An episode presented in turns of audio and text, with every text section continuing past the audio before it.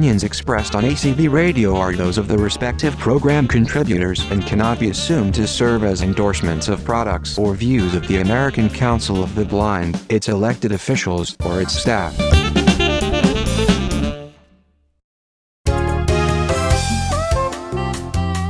Welcome to Speaking Out for the Blind. I'm Brian McCallan.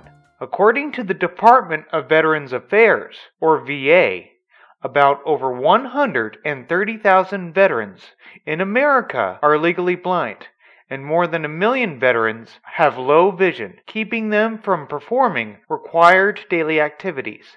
The VA helps former military members with solving this problem. Vision Impaired Services Team, or VIST, coordinator Craig Eckhart and blind rehabilitation specialist Lindsay Haas are with the VA Palo Alto healthcare system in California. They join us, along with a veteran, to talk about the VA's blind rehabilitation services and how they help blind and visually impaired service members learn important daily living skills and become independent.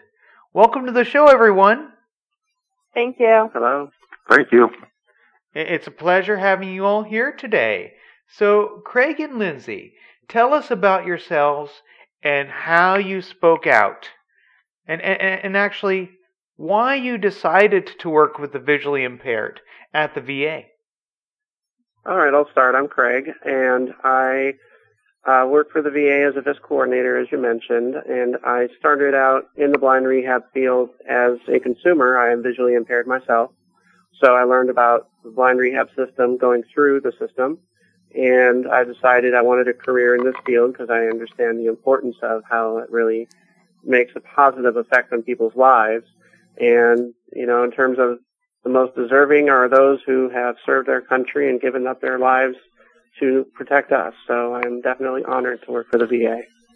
Um, a little bit about myself is I have a master's degree in special education with an emphasis in uh, special education with orientation mobility and guide dog mobility.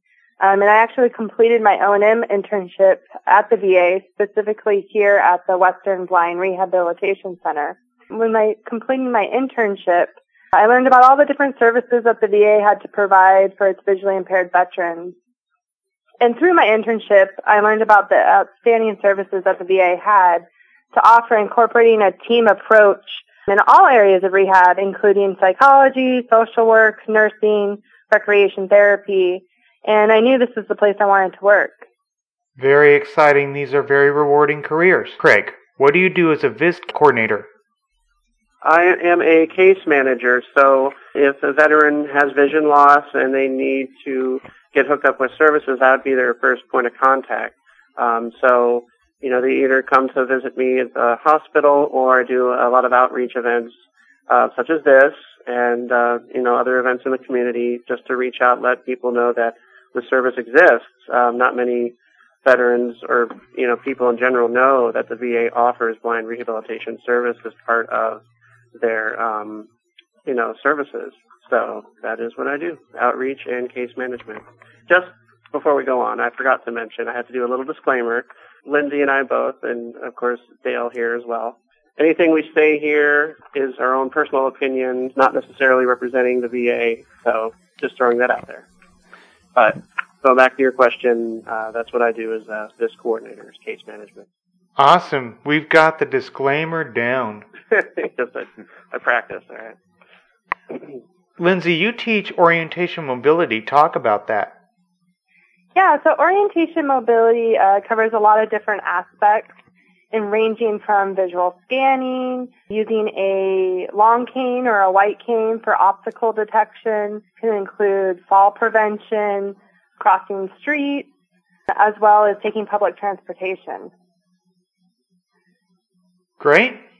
Craig, I understand that the U.S. Department of Veterans Affairs is Veterans Health Administration. That's the first healthcare system in the nation to seamlessly and completely integrate rehabilitation services for visually impaired patients into its health benefits. Give us a brief history of the VA services for the blind and visually impaired. Sure. Well, the VA has been providing blind rehabilitation services since World War II Public Law 78-16, for those that want to look it up, uh, provides, you know, affords these services, including vocational rehabilitation services, as enacted by President Roosevelt. And so it's been around quite a long time, been basically at the forefront of creating what is now the standard of blind rehabilitation services. Before we talk about the finest medical care and rehabilitation care that the VA provides, Craig, there are about over 130,000 legally blind veterans in America, and more than a million vets have low vision, causing the loss of the abilities to complete the important daily activities cooking, cleaning, and also these numbers. They're expected to go up. I'm curious about the process of connecting and getting help. How do the veterans learn about services and reach out to receive them? Well, they can come visit me or any VIS coordinator. All VA systems have a VIS coordinator point of contact that they can reach out to. They could certainly ask their primary doctor or eye physician. A lot of times veterans will go in, get an eye appointment, and that's when they realize something's wrong and that they need help. So they could certainly get referred by their doctors. They could also go to state services, you know, outside the VA. They might not necessarily be in the VA system, but if they hear this broadcast and they're interested, they can reach out to their local VA or state services for the blind, and they can as well uh, get them in touch with the VIS coordinator. Very good. Craig, the Veterans Affairs Blind Rehabilitation Service covers a whole range of rehabilitation services, going from the patient's house, very own home, to the local VA facility and the inpatient and lodging training programs in regional low vision clinics. What are the blind rehabilitation services that the VA provides? We already talked about orientation mobility a little bit. As I mentioned, VIST coordinator, such as myself, is the case manager, and what's neat is it's a lifelong case management. So a veteran might come and have some initial problems and get solutions, but then later on they might lose more vision or have other uh, complications. So the VIS coordinator, it's a program that is definitely lifelong available. Um, aside from that, it, we do offer, as you mentioned, in-home training options. They're called BROS, Blind Rehabilitation Outpatient Specialists. So they would go into homes into the community and work with daily living activities, orientation mobility, technology, things like that. We also have various types of clinics available, low vision clinics specifically, and so one is called intermediate, and that's where a veteran can go and get a low vision exam, which is basically like an eye exam, but they would test to see what the vision is, and then they would prescribe low vision devices, you know, magnifiers, CCTVs, or scanners, things to help them with print access and just make efficient use if they have usable vision. They also have the advanced uh, low vision clinics that provide the same services in addition to orientation and mobility training, which is learning how to travel safely and independently. Uh, the advanced VISOR program is what they call it. It's an acronym, Visual Impairment Services Outpatient Rehabilitation, I believe. But it's a short stay inpatient. If a veteran wants an additional, you know, living skills in terms of daily living activities, training, they provide that as well, O&M and low vision therapy. And then, of course, we have our inpatient blind rehab centers, such as the Western Blind Rehab Center, like where we are. There's actually 13 of them throughout the country. And those are more comprehensive in terms of the types of programs that they can offer, as well as the length of stay. It is inpatient. Typically, veterans that come into a blind center could stay anywhere from two weeks to six weeks or longer. Uh, it is very individual based in terms of the goals that they have and the training that they'll receive to meet them. Very individualized. You know, all these services are available again to best meet the uh, meet the needs of the veterans and meet their needs well. We're going to talk about a little bit more about how those services meet their needs. Look under the magnifying glass, as they say. The intermediate clinics, they're focusing on the successful use of events remaining vision through the use and development of visual perceptual and visual motor skills. Lindsay, what are some of the special electronic and optical devices and ergonomic equipment that servicemen and women learn for writing, cooking, and reading?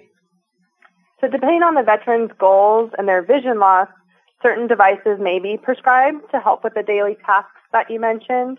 Uh, there's high-tech devices, low-tech devices.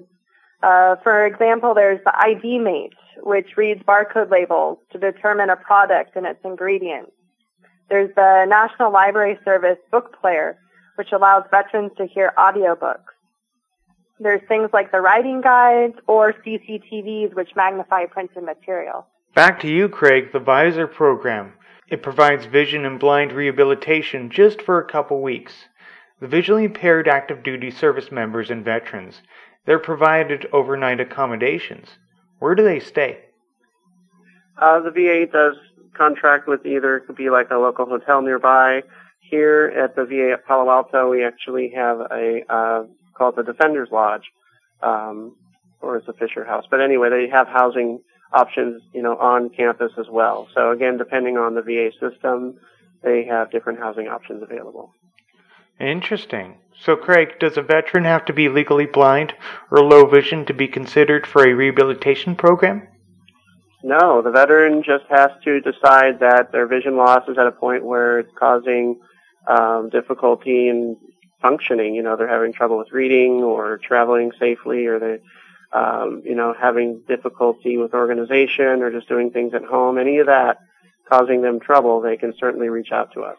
They don't have to have any specific designation. That's good. Lindsay, the VA's got the inpatient blind rehabilitation centers. How do the centers help blind veterans achieve their realistic levels of independence? I hear that it starts with an assessment. Correct. Yeah. So each center uh, may offer slightly different programs. Here at the WBRC, every veteran uh, undergoes assessments, like you were saying, in the beginning of their program in the different skill areas. And the skill areas can include technology, living skills, visual skills, manual skills, and orientation and mobility. And then the veterans' goals are established after the assessment period. And the veterans team members in the different skill areas work with the veteran in achieving these goals while they're here at the WBRC. The O&M department that you're in's got a power mobility program. What's the program? So yeah, we have a specialized power mobility program for veterans that uh, have vision loss and may need to use a power scooter or a power chair um, and it's a specialized program where they come in and they learn a bunch of different scanning techniques as well as how to use a long cane with the power chair or the power scooter. What about iPhones and iPads? Don't they learn those too? Yeah, so depending on the student's uh, level and vision loss, uh, they might uh, want to learn how to use an iPhone or an iPad. And we go through the different accessibility software for instance, VoiceOver or Zoom on the devices and make sure that they can adequately uh, navigate the device with their vision loss. That's great. What are some of the additional blind rehabilitation services, Lindsay, that are available to to uh, vets from the BRC? So as far as the WBRC, um, you know, again, it's based on individualization. So there's a bunch of different programs, and what I recommend to to veterans or to the public that are interested in our programs, um, you can always talk to a VIS coordinator like Craig um, or schedule a tour at your local uh, blind rehab center. And of course, the WBRC always enjoys giving tours of our facility. And Craig, you as the VIS coordinator partner with the community providers, right? Yes, we do. So in addition to having the out, um, blind rehab outpatient specialists that are on staff, I do uh, work with, and for instance, at Palo Alto, I work with several technology vendors that go out for veterans that are interested in you know, learning uh, iPhone accessibility, like Lindsay was mentioning, but for whatever reason they're not able to come into the Blind Center. Um, you know, the BROS can go out and certainly do some limited instruction, but if they need a little more time, then I work with the vendors to go out and give them that more time. So we work with them, uh, other blind community agencies as well. So we definitely try to uh, use the VA system as well as other outside VA community systems. All right, well, we've got a patient here on the line that you brought in who's going to talk about his blind rehabilitation services experience and even a little bit about his service experience in a war as well. Can you tell us your name? My name is Dale Streetman. Hi, Dale. What branch of service were you in? I was in the Marine Corps. The Marine Corps. What did you do in the Marine Corps? I was in the infantry. What did you do in the infantry? Try to avoid bullets. Try to avoid bullets. And you survived. Yes, sir. Well, how did you become blind? I, I, I don't want to say contracted. I have a eye disease called retinal pigmentosa, which basically makes very nice tunnel vision. In my case, also color blindness, and eventually I will be blind. Do you also have some good and bad vision days? Because I've met people with retinal pigmentosa who have good and bad vision days. That is correct. And like most of them, our eyes change quite a bit. Maybe not, maybe not overnight, but it does happen. And so we're always dealing with some type of sight loss. Yep, it goes up, goes down. Correct. How did you reach out to the VA? How did you learn about them? Uh, my situation is, uh, I'm going to call it unique. Um, I was working at the time, and my wife would tell me, "Look at that nice shade of lavender," and I couldn't see it. Could not see it. Um, the final straw for me just to go to the eye doctor was I was getting dressed to go out into town one day and came out and my grandson asked, said, You're not going in town like that, are you? I said, What do you mean? He said, What colors are you wearing? I said, Black hat, white t shirt, gray shorts. He said, No, purple hat, white t shirt, and lime green shorts.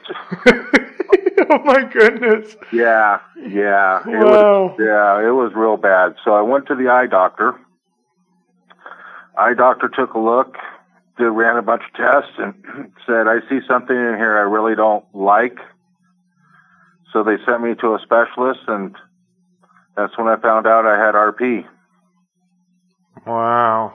Um, was retired right on the spot because my vision, I had lost that much vision without knowing. I see. Wow. That that that purple clothing was definitely the ticket to the eye doctor. Yeah, I kind of looked like a mixed up Barney. Um, the way I found out about the Blind Center, however, is just as unique. As I came back from the specialist, I saw my eye doctor again, and he just happened to hear about a program where we lived called a VIST coordinator. I've been in the VA system and in the military, never heard of a thing called VIST whatsoever. He was nice enough to make the phone call and my and I had a VIST coordinator come up and meet my wife and I. And I'll be honest, if it was not for the support of my wife and my family, I don't know if I would have came. To be perfectly honest with you on it, um, without that support, you're going to just try to muddle through as much as you can because any service person hates to ask for help. That would have been really hard, and that would have been really depressing too, right? Uh, correct. Oh, oh, most definitely. And to say, and I would be a, I would be a liar if I said I didn't go through the depression, the anger, the heartache, the everything, back to anger.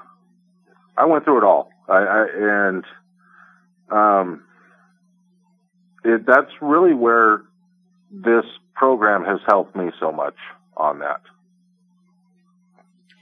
So, what services have you received? You mentioned VIST, and just just how have they helped you live a happy and healthy life? It starts off by just the individuals here. You realize that you're not by yourself. You're not the only one going through this problem.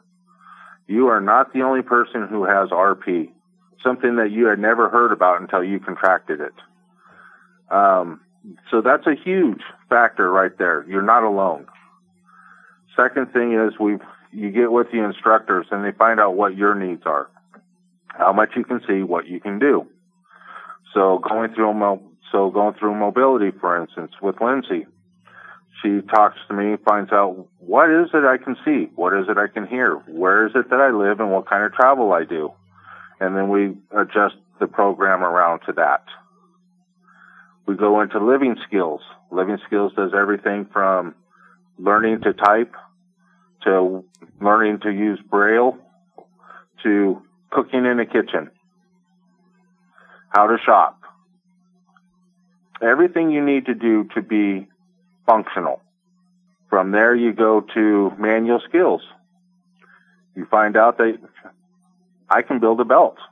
I can do macrame. I can do ceramics. I can work in a wood shop.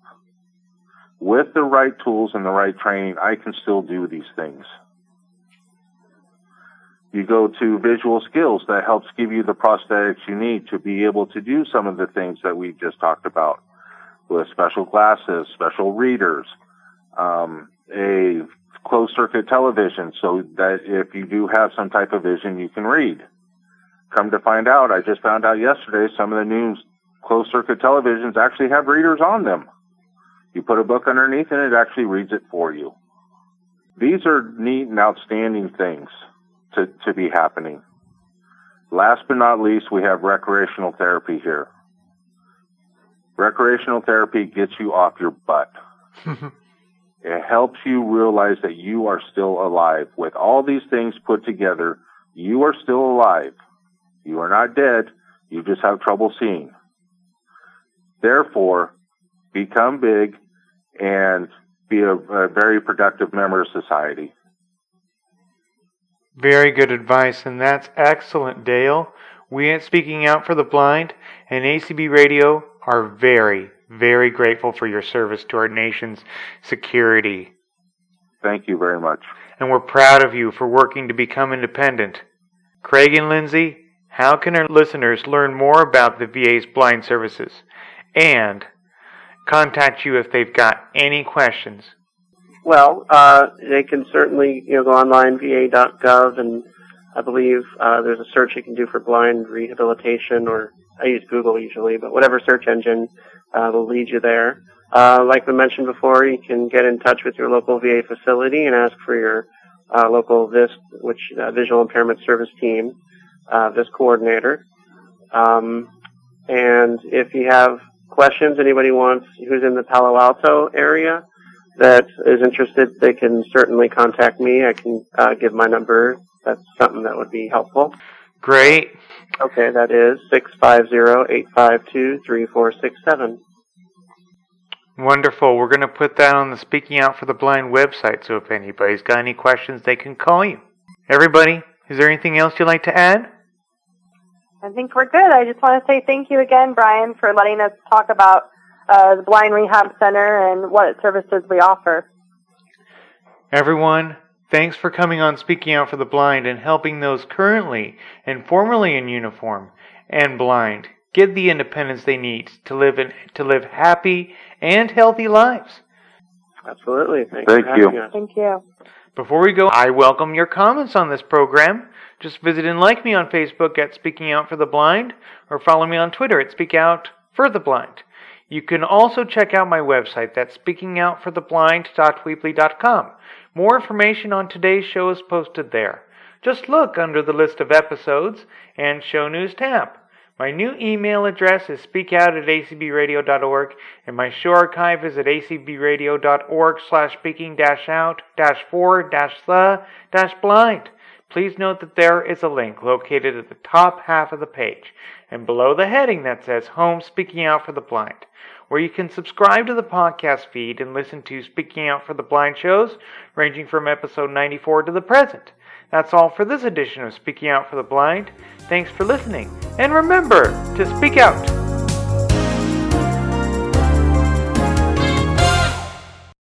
Here at ACB Radio Mainstream, we are always working to improve the quality of our programming. If you have any feedback about anything you have heard here on ACB Radio Mainstream, please let us know by sending an email to support at acbradio.org. That's support at acbradio.org. You are listening to ACB Radio Mainstream, connecting the blind community.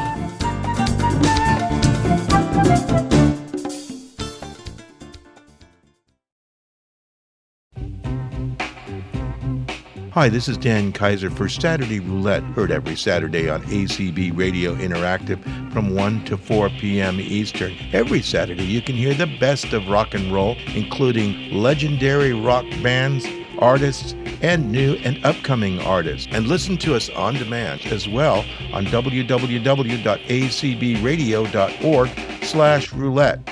Listen to the greatest blend of rock and roll with new and contemporary rock artists and legendary rock artists, all here on Saturday Roulette, 1 to 4 p.m. Eastern on ACB Radio Interactive.